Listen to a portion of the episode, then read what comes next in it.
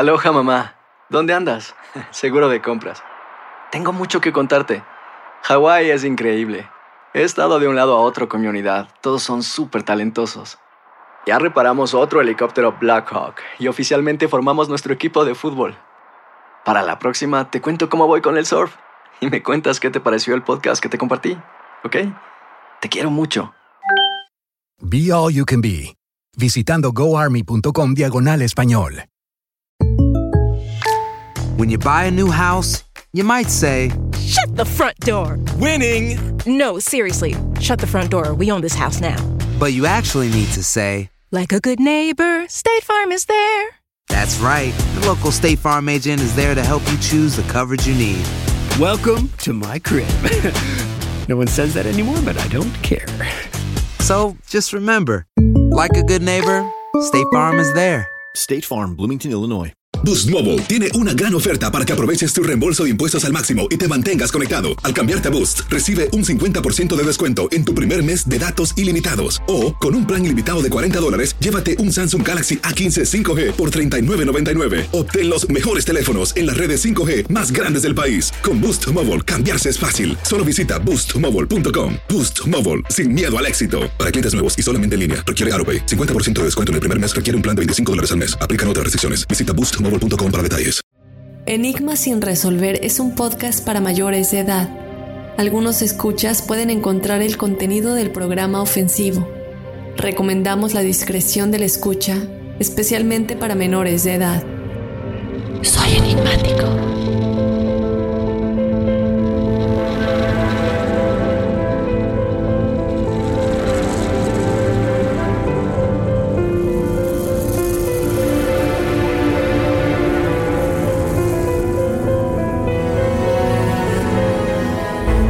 Todos los fenómenos extraños informados por los parapsicólogos, el de la materialización en forma es quizás el más difícil de tomar en serio para los escépticos.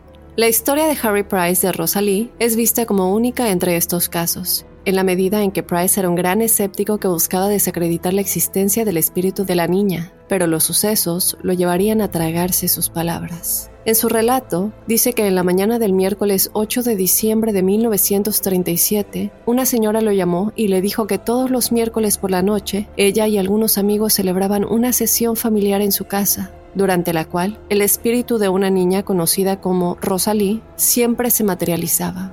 Price fue invitado a asistir y él, dispuesto a sacar a la luz otro engaño de actividad paranormal, aceptó, sin saber lo que le esperaba.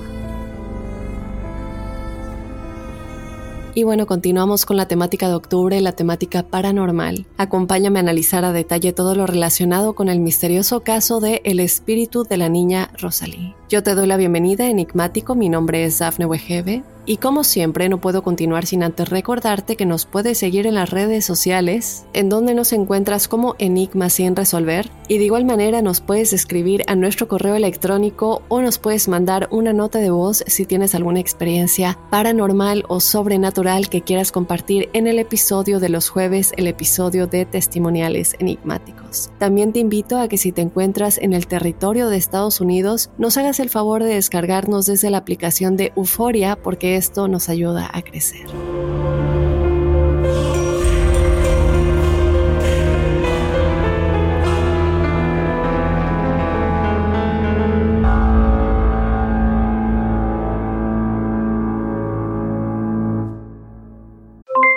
Aloha mamá, ¿dónde andas?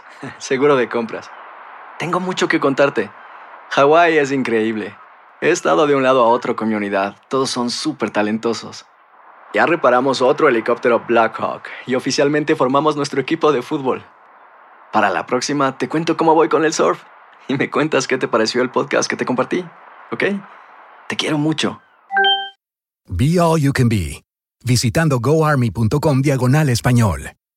Boost Mobile tiene una gran oferta para que aproveches tu reembolso de impuestos al máximo y te mantengas conectado. Al cambiarte a Boost, recibe un 50% de descuento en tu primer mes de datos ilimitados. O, con un plan ilimitado de 40 dólares, llévate un Samsung Galaxy A15 5G por $39.99. Obtén los mejores teléfonos en las redes 5G más grandes del país. Con Boost Mobile, cambiarse es fácil. Solo visita boostmobile.com. Boost Mobile, sin miedo al éxito. Para clientes nuevos y solamente en línea, requiere AroPay. 50% de descuento en el primer mes requiere un plan de 25 dólares al mes. Aplican otras restricciones. Visita boostmobile.com para detalles.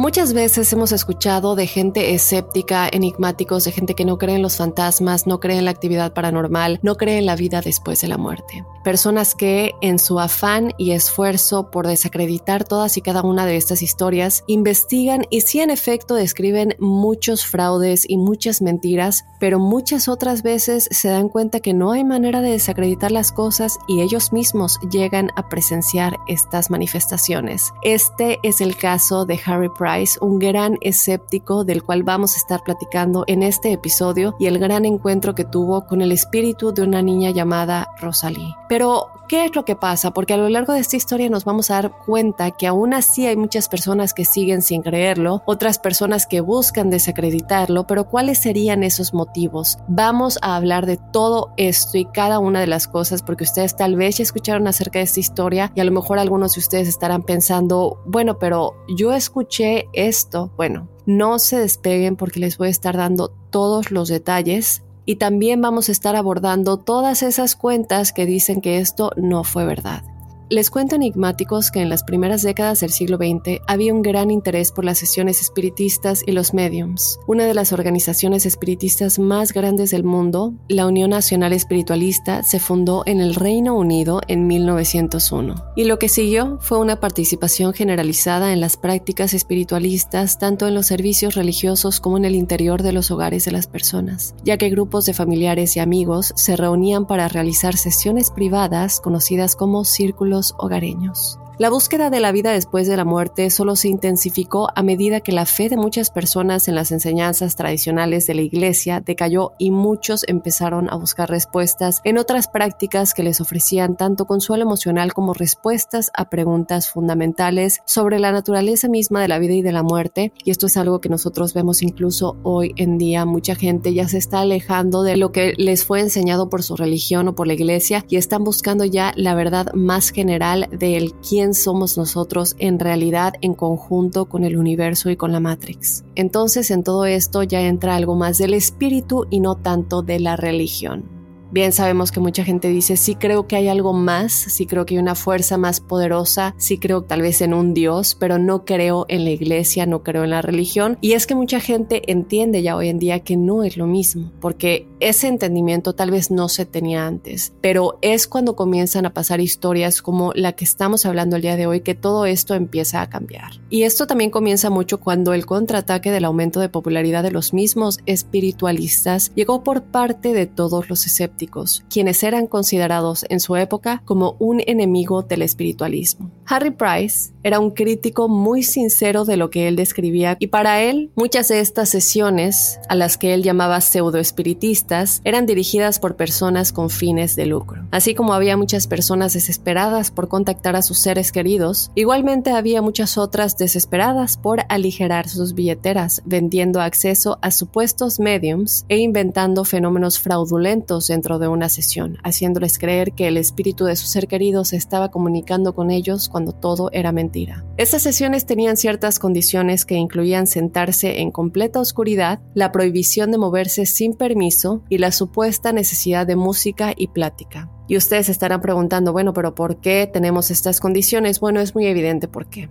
Porque eran sesiones falsas y si tú no tienes permiso para moverte si no tienes permiso de prender ninguna luz y aparte hay música, pues no te puedes dar cuenta de un ruido si alguien entra para hacer un movimiento o hacer algo que pueda parecer como que fuera un espíritu. Si todo está en oscuridad, no puedes ver a esa persona, que es parte desde luego de este fraude y muchas cosas más. Entonces, aquí Harry Price empezó a dar cuenta de que este tipo de sesiones que tenían este tipo de mm, condiciones, por decirlo de alguna manera, eran obviamente fraudulentas. Se podría decir de hecho que las sesiones espiritistas fueron el entorno propicio para el inicio de lo que se conoce como el gran engaño de 1920, que a lo mejor ustedes ya escucharon de esto, fue enorme y su historia, el gran engaño de 1920, porque fue en este momento cuando mucha gente empezó a aprovecharse de alguna manera del dolor de muchas personas, como ya lo hemos hablado hasta el día de hoy sigue pasando, y se hacen pasar por medium, se hacen pasar por gente que tiene contacto con los seres que ya pasaron al más allá, y evidentemente todo es una gran mentira. Harry Price empezó a dar cuenta de todo esto y estaba determinado a sacar a la luz todo este engaño. Era tal el interés en el engaño de la magia y los fenómenos paranormales que todo esto llevó a Harry Price a unirse a la Sociedad para la Investigación Psíquica, una organización que estaba y de hecho sigue preocupada por tratar de descubrir fraude de personas que se hacen pasar por mediums. Harry fue admirado por el rigor científico y el control que trajo a la sala de sesiones, y muchos de los que trabajaban en el campo siempre buscaban su experiencia. Él tenía muchísimos años eh, sacando a la luz estos engaños, investigando caso por caso individualmente y estaba determinado y realmente es que sí, sí lo lograba, sí lograba sacar a la luz estos engaños y en muchos casos llevar a estos a estas personas que cometían este fraude con las autoridades. De hecho, en el momento de su muerte en 1948, algunos de los casos que investigó Price para sacar a la luz el fraude se volvieron de los más famosos en la historia, pero su caso más notable sería uno que no podría refutar como irreal ni como falso por más que lo intentara. Todo comenzó la mañana del 8 de diciembre de 1937, cuando Harry Price recibió una llamada telefónica de una dama que le aseguraba poder garantizar la existencia de un espíritu que se estaba comunicando con este plano. Ella le explicó a Harry Price que todos los miércoles había una sesión espiritista familiar por la noche en una residencia particular de Londres,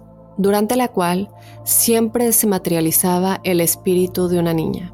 Y digo materializaba, no manifestaba, porque estamos hablando de que ella se presentaba físicamente y la podían tocar. La mujer al teléfono deseaba invitar a Price a asistir a una de estas sesiones y estaba segura de que a pesar de su escepticismo, después de asistir, incluso él quedaría convencido de la realidad de la manifestación paranormal. Era una afirmación audaz, una que Price difícilmente podía ignorar, y sin embargo, las peculiaridades del caso eran evidentes, incluso antes de que él aceptara la invitación. A estas alturas, un experimentado investigador como Harry Price Enigmáticos anticipó que habría condiciones, desde luego, como les había dicho anteriormente, muchas de estas sesiones tenían condiciones pues para poder disimular el engaño, entonces él ya sabía que iban a haber condiciones que él tendría que aceptar si se le permitía observar esta materialización y manifestación de este espíritu. Más sin embargo, durante su llamada telefónica con esta persona, con esta mujer, él estaba realmente asombrado por la relativa simplicidad de sus condiciones. Únicamente se le pidió que no revelara las identidades de ninguno de los asistentes, esto era lo más importante para ella, y también que no se revelara la ubicación de la casa en donde se estaba realizando la sesión. También le dijo que no hablara ni tocara al espíritu que se estaría materializando y que no debería hacer nada ni realizar ningún experimento sin el consentimiento de los asistentes. Sin embargo, se le permitió escribir un relato de la sesión e incluso se le invitó, si aceptaba las otras condiciones, a tener el control total de la sala y de los asistentes al comienzo de la sesión. Esto para él era una oferta muy tentativa, algo que no podía rechazar porque, como ya escuchamos, él va a tener el control total. Por tanto,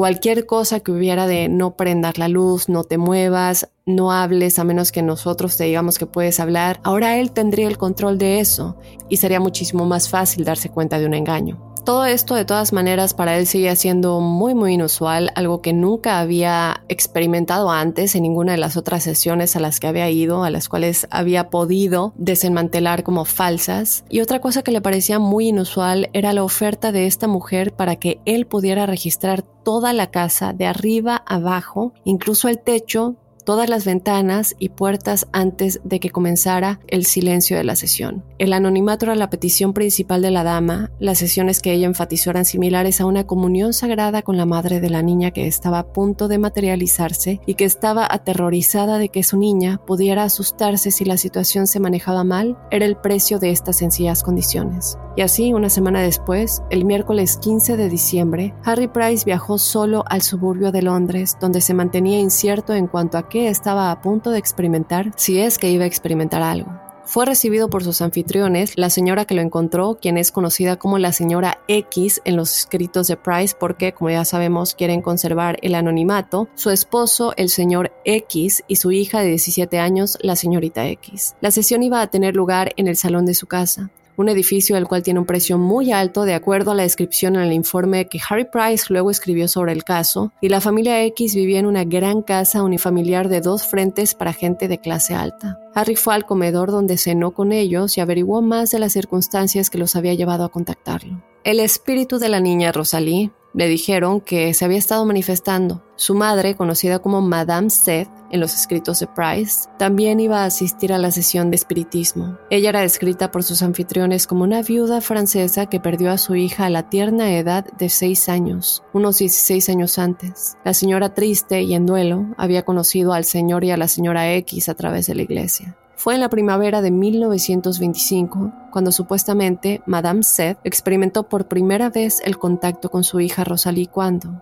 en medio de la noche, la despertó el sonido de Rosalie llorando y llamándola. Esto continuó durante algún tiempo hasta que finalmente la madre pudo percibir la silueta borrosa de su hija en la oscuridad. Entonces, una noche sacó su brazo de la cama y su mano fue tocada por la de su pequeña hija. Al enterarse de su sobrenatural historia de aflicción, el señor y la señora X le ofrecieron su hogar a la viuda con el propósito de realizar sesiones de espiritismo con la esperanza de alentar las visitas de Rosalie en sus intentos. Después de esto, en la primavera de 1929, después de seis meses de intentar el contacto con Rosalie, ella finalmente se manifestó sin previo aviso y dio a conocer su presencia tocando la mano de su madre. Después de eso, el espíritu de la niña Rosalía apareció regularmente y continuó haciéndolo a lo largo de los años, todos los miércoles por la noche. A veces hablaba y se expresaba con una tristeza muy grande. Había incluso una luz limitada que podía entrar a la habitación por medio de espejos de mano ya que el vidrio de las ventanas estaba cubierto con pintura luminosa para que ella pudiera materializarse sin tener tanta luz encima de ella.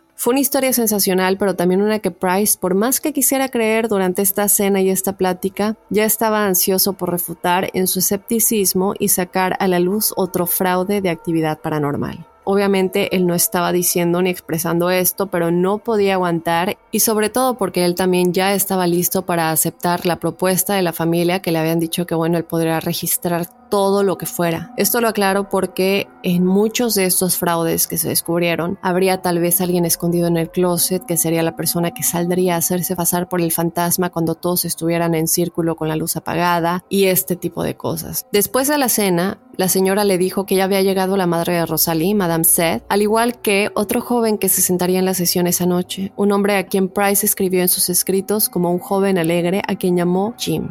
Price fue invitado a comenzar su búsqueda en la casa, tarea que parece haber disfrutado con todo el rigor que corresponde a su reputación yendo y revisando minuciosamente todas las habitaciones, procedió a cerrar con llave todas las ventanas, asegurándolas con cinta adhesiva para que cualquier alteración fuera inmediatamente obvia para él. Las puertas estaban cerradas con tornillos y también selladas. Se dice que la sala de sesiones recibió un tratamiento aún más fuerte en el que se movieron todos los muebles, incluido un gran sofá y un aparador largo de caoba con ocho cajones. Las grandes alfombras se removieron para poder inspeccionar el piso de madera. Todos los cajones se vaciaron y Price incluso describió poner el sofá boca abajo pisar los cojines y perforarlos. Cuando estaba satisfecho con su inspección, dirigió su atención a la familia y a los invitados. Pudo registrar a todos, hacer vaciar sus bolsillos y pasar sus manos sobre sus ropas. Price estaba bastante convencido de que no tenían nada oculto, de que no habría manera de que pudieran hacer un truco en el momento en que la sesión empezara, y después de eso los asistentes se sentaron en sus sillas, en círculo en medio de la sala. Pero antes de que apagaran las luces, Price no había terminado. Él decidió rociar almidón en polvo frente a la puerta y la chimenea. De esta manera, si alguien entraba a la habitación a través de estos portales durante la sesión, crearía una perturbación en el polvo, la cual Price vería después y se daría cuenta de que alguien había entrado para hacerse pasar por el espíritu de la niña, escribiendo más tarde que un ratón no podría haber entrado en esa habitación sin ser detectado. La sesión comienza enigmáticos. Price relató que los sonidos comenzaron alrededor de las 9.10 de la noche, después de 20 minutos de comenzar la sesión. Se dice que la atmósfera en la habitación cambió por completo. El señor X se levantó y tropezando en la oscuridad, encendió la radio que emite las manifestaciones de los espíritus. Después de cinco minutos de escuchar la radio, el señor X la apagó y regresó a su asiento. A todos se les pidió que permanecieran callados. Luego, después de un rato, la mamá de Rosalie, Madame Seth, habló susurrando en voz baja. Llamó el nombre de su hija. Esto se repitió enigmáticos en intervalos durante unos 20 minutos. Silenciosamente, cuando llamaron a Rosalie poco después de que el reloj marcara las 10 de la noche, Price escribió escuchar a la mamá de la niña dar un suspiro ahogado, después de lo cual dijo, mi querida Rosalie. La señora X le susurró a Price que la niña ya había llegado. Al escribir ese momento, Price escribió que él también se dio cuenta de que había algo bastante cercano a él, pudo sentir una presencia y en este momento es cuando él comienza a sentirse vulnerable y fuera de control porque, como les había dicho en un principio, él estaba muy, realmente muy ansioso porque esta sesión comenzara y muy ansioso por llevar a su libro otra historia de fraude, otra historia que probaría que los escépticos tienen la razón. Pero cuando comienza a sentir la presencia de la niña Rosalie se da cuenta que esto es muy diferente y en ese momento él realmente no sabe qué hacer. Es la primera vez que le pasa algo así, como un investigador escéptico de lo paranormal. En ese momento él todavía no escuchaba ni veía nada, pero la sensación era olfativa. Él dijo que podía oler algo que antes no estaba ahí. A su lado, la señora dijo que la niña estaba llorando y que podía tocar al espíritu de la niña. Price relató en sus escritos. El siguiente sonido que escuché fue una especie de movimiento de pies a mi izquierda en el mismo momento, cuando algo tocó levemente el dorso de mi mano izquierda, que descansaba sobre mi rodilla. Se sentía suave y un poco cálido. Consciente de las condiciones a las que había aceptado, no intentó sentir lo que le había tocado, sino que se sentó muy quieto.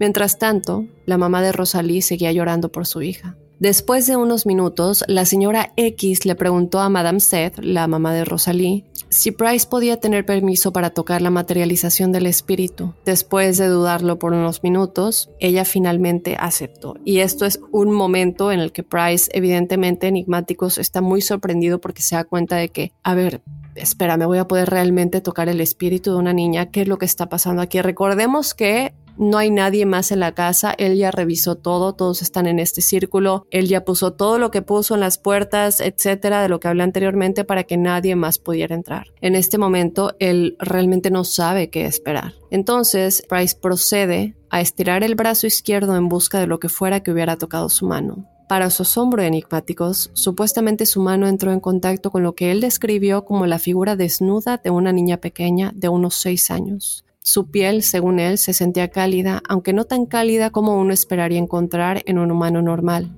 Podía escuchar claramente su respiración, y cuando colocó su mano sobre su pecho, pudo sentir los movimientos de su respiración. Pudo sentir su cabello y cada una de sus extremidades. Estimó que su altura era de aproximadamente un metro y siete pulgadas. Price estaba evidentemente asombrado, sosteniendo las manos del espíritu de la niña. Le pidió al señor X, a la hija del señor y la señora X y a Jim que hablaran para confirmar que todavía estaban sentados en sus sillas. Hicieron lo que se les pidió, y con las dos mujeres mayores sentadas a su lado, Price estaba satisfecho de que nadie se había movido de sus asientos. Lo que sucedió a continuación se afirma fue aún más notable. Con la asistencia de la mamá de la niña, Price pudo iluminar al espíritu de la niña que se encontraba ante él. Él estaba usando los espejos de los que les comenté anteriormente, y él y la señora X dirigieron el brillo de estos, con la poca luz que entraba por las ventanas, sobre la figura de la niña desde sus pies hasta su cabeza. Price se sorprendió al contemplar a una hermosa niña. Sus rasgos eran clásicos y parecía mayor de lo que supuestamente era cuando murió. Su rostro se veía muy pálido.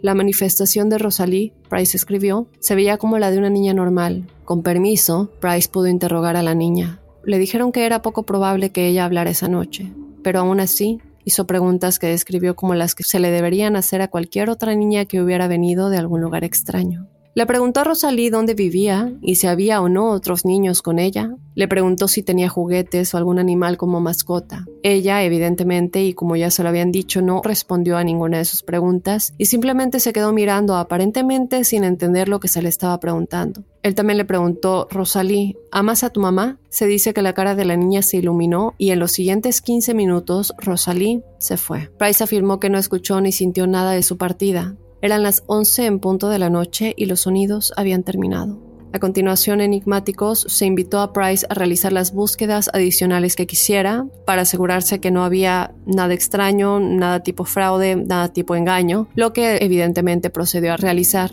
Y bueno, la sorpresa es que todo estaba como antes, al igual que el resto de la casa. Todos sus sellos estaban intactos y no había señales de que alguien hubiera entrado. Y así, justo antes de la medianoche, Harry Price salió de la casa pensando en el espíritu de Rosalie que aparentemente se había manifestado ante él. Desconcertado y ansioso por escribir su informe, en dos horas pudo hacerlo y no pudo comprender cómo, si es que lo habían engañado, lo habían hecho. ¿Por qué? Bueno, estamos hablando de alguien muy escéptico. Entonces, a pesar de que ya él lo vio en vivo y a todo color, su mente lógica sigue tratando de entender si sí me engañaron, cómo lograron engañarme, en vez de esto es real. Él se está yendo todavía con la mentalidad de escéptico, pero no podemos culparlo. Toda su vida fue así toda su carrera se dedicó a desmentir este tipo de casos y ahora no es tan fácil de la noche a la mañana romper un paradigma con el que has crecido y en el que has creído toda tu vida, ¿no? Entonces, en este momento está muy, muy conflictuado. En lo que a él respectaba enigmáticos, también algo que le causaba mucho conflicto es que ninguna actriz en el mundo podía simular la emoción conmovedora de la madre de la niña y, así la descartaba al menos de algún fraude. Entonces él comienza a pensar, bueno, ella no creo que esté involucrada en algún fraude porque digo, su llanto era muy real, su emoción era muy real eh, por su hija, por estar ahí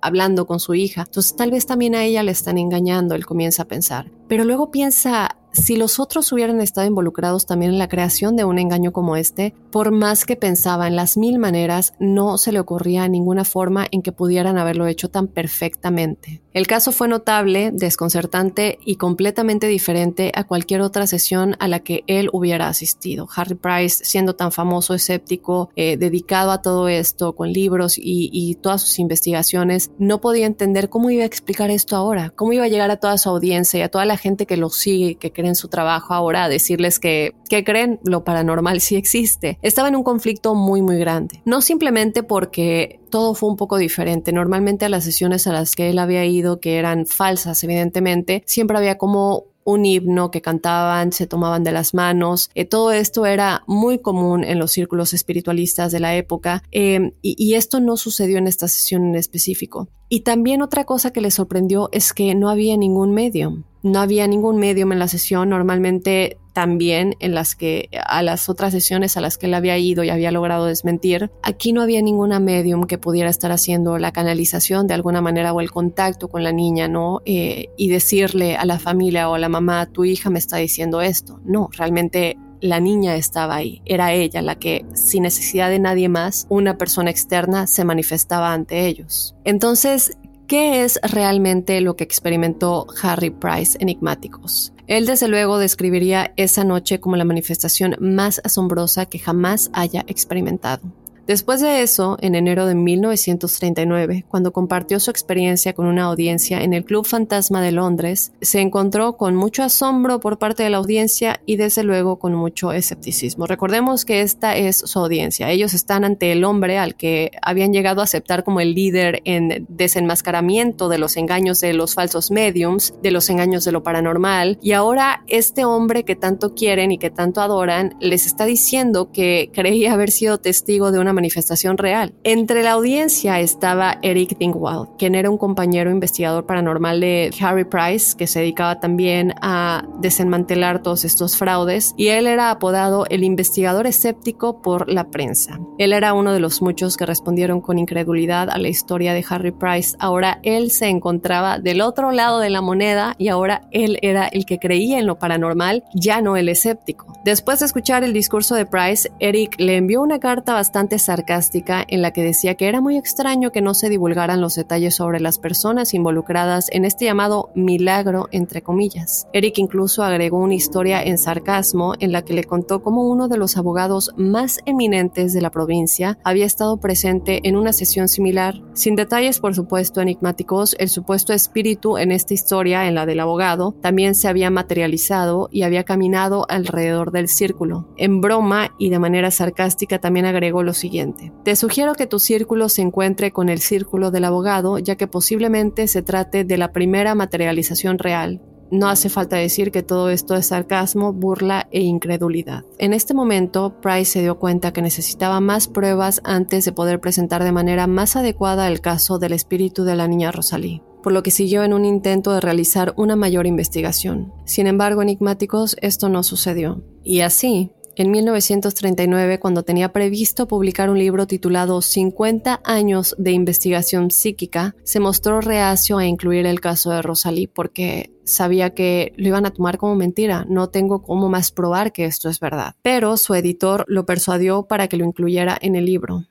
Él dijo lo siguiente, Nunca fue mi intención incluir el capítulo sobre Rosalie en el libro, aunque el señor Potter pensó que debería incluirse, señor Potter refiriéndose a su editor. Hoy la manifestación de Rosalía está incluida en este libro, como les comenté, Enigmáticos, el cual inició con la intención de desmentir todos los casos famosos de mediums y manifestación de espíritus y ahora relata a detalle todo lo que sucedió esa noche. A pesar de sus continuos esfuerzos, Price nunca pudo organizar una segunda sesión. Madame Seth regresó a Francia y la guerra rompió la conexión que tenía con la familia X. Después de eso, lamentablemente, Price murió en 1948 a los 67 años. Su investigación sobre el caso de Rosalie aún estaba incompleta para muchos y querían respuestas. Es por eso que años después de su muerte, Eric Dingwall asumió la responsabilidad de investigar la materialización y manifestación de Rosalie. De acuerdo con su incredulidad original, su línea de investigación fue, desde luego, desdeñosa, enigmáticos. Él no creía que el espíritu de una niña se hubiera manifestado y estaba seguro de que si sonidos y cosas extrañas habían sucedido, incluso alguien tan respetado como Price podría haber sido engañado. Pero por otro lado, él también abogó por la posibilidad de que Price hubiera fabricado todo esto, o sea, que él se hubiera convertido en lo que tanto había estado atacando toda su carrera, lo cual muchos dijeron, no creo, no creo que él hubiera llegado a tanto porque, como les dije, dedicó su carrera a desmentir y a atacar a las personas que se dedicaban a fabricar estos casos. Sin embargo, Eric se esforzó demasiado por poner ahí afuera la posibilidad de que él realmente hubiera fabricado esta historia en aras de una buena historia para llenar su libro. Se puede establecer desde luego que, bueno, la evidencia de Eric no sea satisfactoria porque no es nada más que su escepticismo y el hecho de decir, bueno, me faltan pruebas para decir que esto es verdad, y basándose también en las consistencias, no inconsistencias, consistencias descubiertas en las cartas de Price, los futuros investigadores han tratado de descubrir más sobre el caso de Rosalie. ¿Y a qué me refiero con esto? Bueno, les cuento enigmáticos que resulta que en 1966 David Cohen, un investigador de lo paranormal y gran admirador del trabajo de Harry Price, recibió una carta muy peculiar que pretendía explicar todo lo que había sucedido. Ahora, escuchen lo que les voy a contar, pero no se apresuren. No se apresuren a creer que todo esto es verdad, vamos poco a poco. Bueno, la persona que escribió esta carta comienza afirmando que siempre le ha divertido la especulación que rodea la manifestación del espíritu de la niña Rosalie. Esta persona que escribió la carta continúa explicando que está en una posición bastante privilegiada porque ahora es la única persona viva que sabe toda la verdad sobre lo que se vivió en esa casa hace 30 años. Sorprendentemente, el escritor de las cartas afirmaba ser nada más y nada menos que la escritora, no el escritor, y se trataba de la hija del señor y de la señora X. Ahora, en el curso de esta correspondencia, ella explica que toda la situación fue un engaño bastante elaborado. Ella detalla cómo su padre había perdido dinero en la bolsa de valores y había recibido un préstamo de una viuda francesa Aquí entra Madame Seth, ella muy adinerada y que estaba de luto por su hija Rosalie que acababa de morir. El señor X supuestamente creó un plan muy elaborado que apelaba a las inclinaciones espiritualistas de la señora, obviamente pensando aquí la ayudo, me da más dinero y no se lo tengo que regresar, y le afirmó que su esposa, la señora X, era una medium que podría hacer que Rosalie se manifestara. Aquí comenzaría el juego de los fantasmas y cuando era niña, supuestamente, la hija del señor y la señora X afirma ser quien se hizo pasar por Rosalie para ayudar a sus padres. Ahora, recordemos que todos estaban sentados en el círculo. Harry Price se aseguró de que todos estuvieran en el círculo y de ser esto verdad, entonces, ¿cómo habría sido eso posible?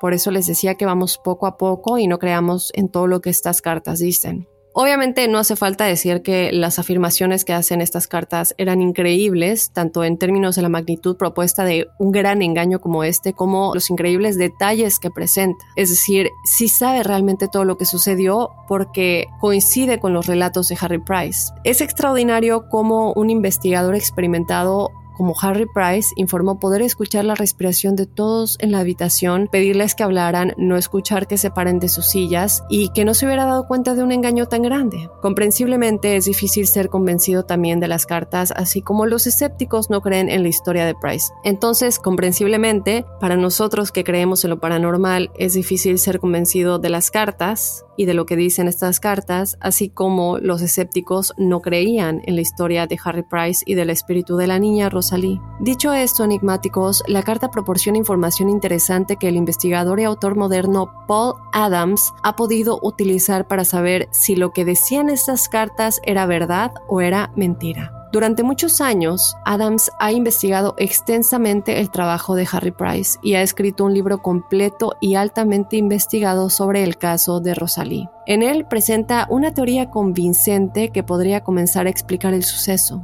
Investigando los archivos de Price, una carta en particular llamó su atención, fechada el 13 de diciembre de 1937. Era la carta original de Price aceptando la invitación de la señora X para asistir a la sesión de Rosalie. Sin embargo, en lugar de estar dirigida a la señora X, su nombre ficticio, estaba dirigida a la señora Mortimer, por lo que el nombre Mortimer se convirtió en una nueva pista para los investigadores que buscaban descubrir la verdad del caso de Rosalie.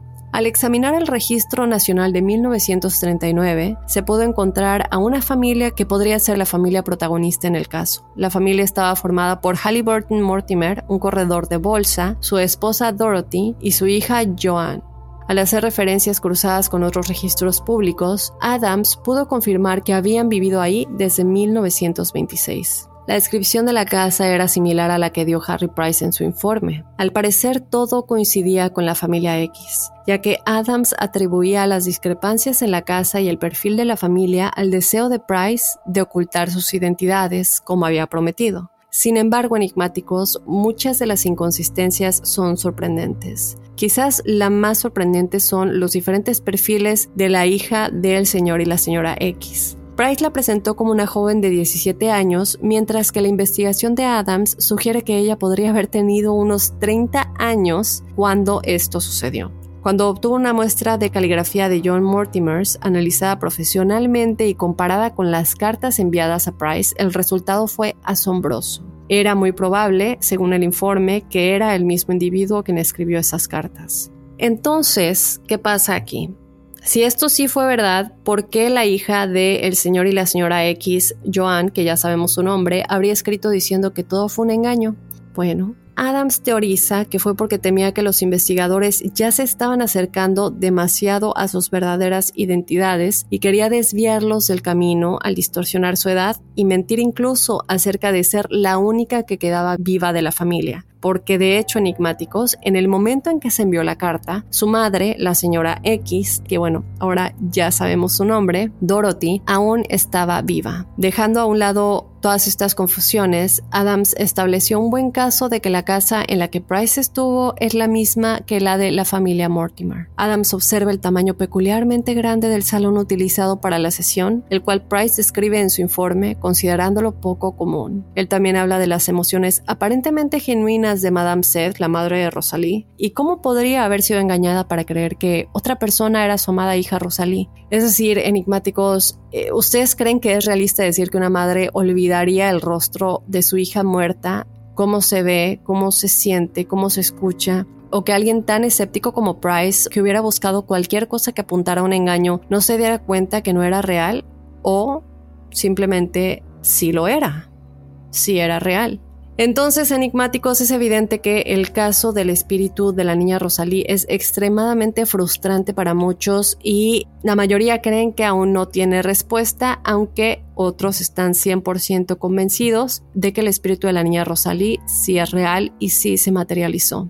En el momento de la muerte de Harry Price, él todavía estaba atormentado con el caso que no podía entender como el gran escéptico que había sido toda su vida y de lo que había construido su carrera. En última instancia, tanto las explicaciones paranormales como las normales en el caso del espíritu de la niña Rosalie estiran nuestra capacidad para no tener incredulidad. En un caso, el espíritu de una niña se manifiesta en forma humana completa y perfecta con regularidad en un entorno hogareño aparentemente ordinario para que los presentes la observen con relativa facilidad. Entonces, enigmáticos, ¿ustedes qué piensan? ¿Fue todo un engaño? ¿O es posible que el espíritu de una niña se materializó durante esta sesión? Yo quiero saber ustedes qué piensan, déjenme saber si ya habían escuchado esta historia y si no, qué es lo que piensan ustedes. Les recuerdo que ustedes pueden leer el libro de Harry Price y de hecho también hay una película al respecto, hay una película de él, de él que se llama Harry Price Ghost Hunter. Él es muy muy famoso y estoy segura que muchos de ustedes ya escucharon de esto. Y les recuerdo que también está su libro 50 años de investigación psíquica por si también lo quieren leer. Yo de esta manera me despido enigmáticos, no sin antes recordarles que nos pueden seguir en las redes sociales, nos encuentran en Instagram y en Facebook como Enigmas sin resolver y también les recuerdo que nos pueden escribir sus historias paranormales o sobrenaturales, sus experiencias para ser parte del episodio de los jueves de testimoniales enigmáticos o también nos pueden mandar una nota de voz, nada más les pedimos que no se pasen de 5 5 30 minutitos. Mándenoslo a enigmas.univision.net y poco a poco las vamos incluyendo en el episodio de los jueves de testimoniales enigmáticos. Y también les recuerdo que si están en el territorio de Estados Unidos, nos descarguen desde la aplicación de Euforia porque esto nos ayuda a crecer. Yo los espero el jueves con los testimoniales enigmáticos y desde luego el próximo lunes con otro enigma sin resolver. Soy enigmático.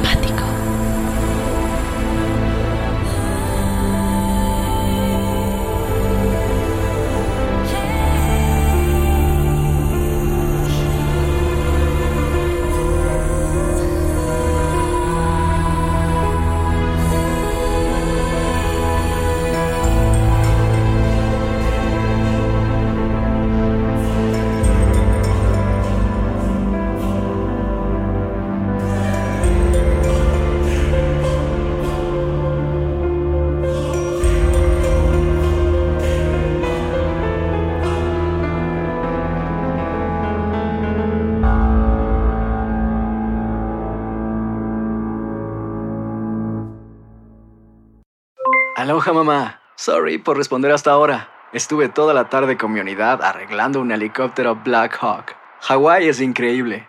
Luego te cuento más. Te quiero. Be All You Can Be, visitando goarmy.com diagonal español. Boost Mobile tiene una gran oferta para que aproveches tu reembolso de impuestos al máximo y te mantengas conectado. Al cambiarte a Boost, recibe un 50% de descuento en tu primer mes de datos ilimitados. O, con un plan ilimitado de 40 dólares, llévate un Samsung Galaxy A15 5G por $39.99. Obtén los mejores teléfonos en las redes 5G más grandes del país. Con Boost Mobile, cambiarse es fácil. Solo visita boostmobile.com. Boost Mobile, sin miedo al éxito. Para clientes nuevos y solamente en línea, requiere AroPay. 50% de descuento en el primer mes requiere un plan de 25 dólares al mes. Aplican otras restricciones. Visita para detalles. Hacer tequila, don Julio, es como escribir una carta de amor a México.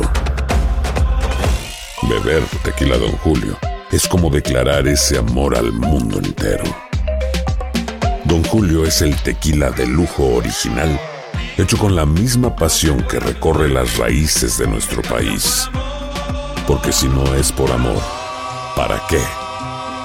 Consume responsablemente. Don Julio Tequila, 40% alcohol por volumen, 2020. Importado por Diageo Americas, New York, New York.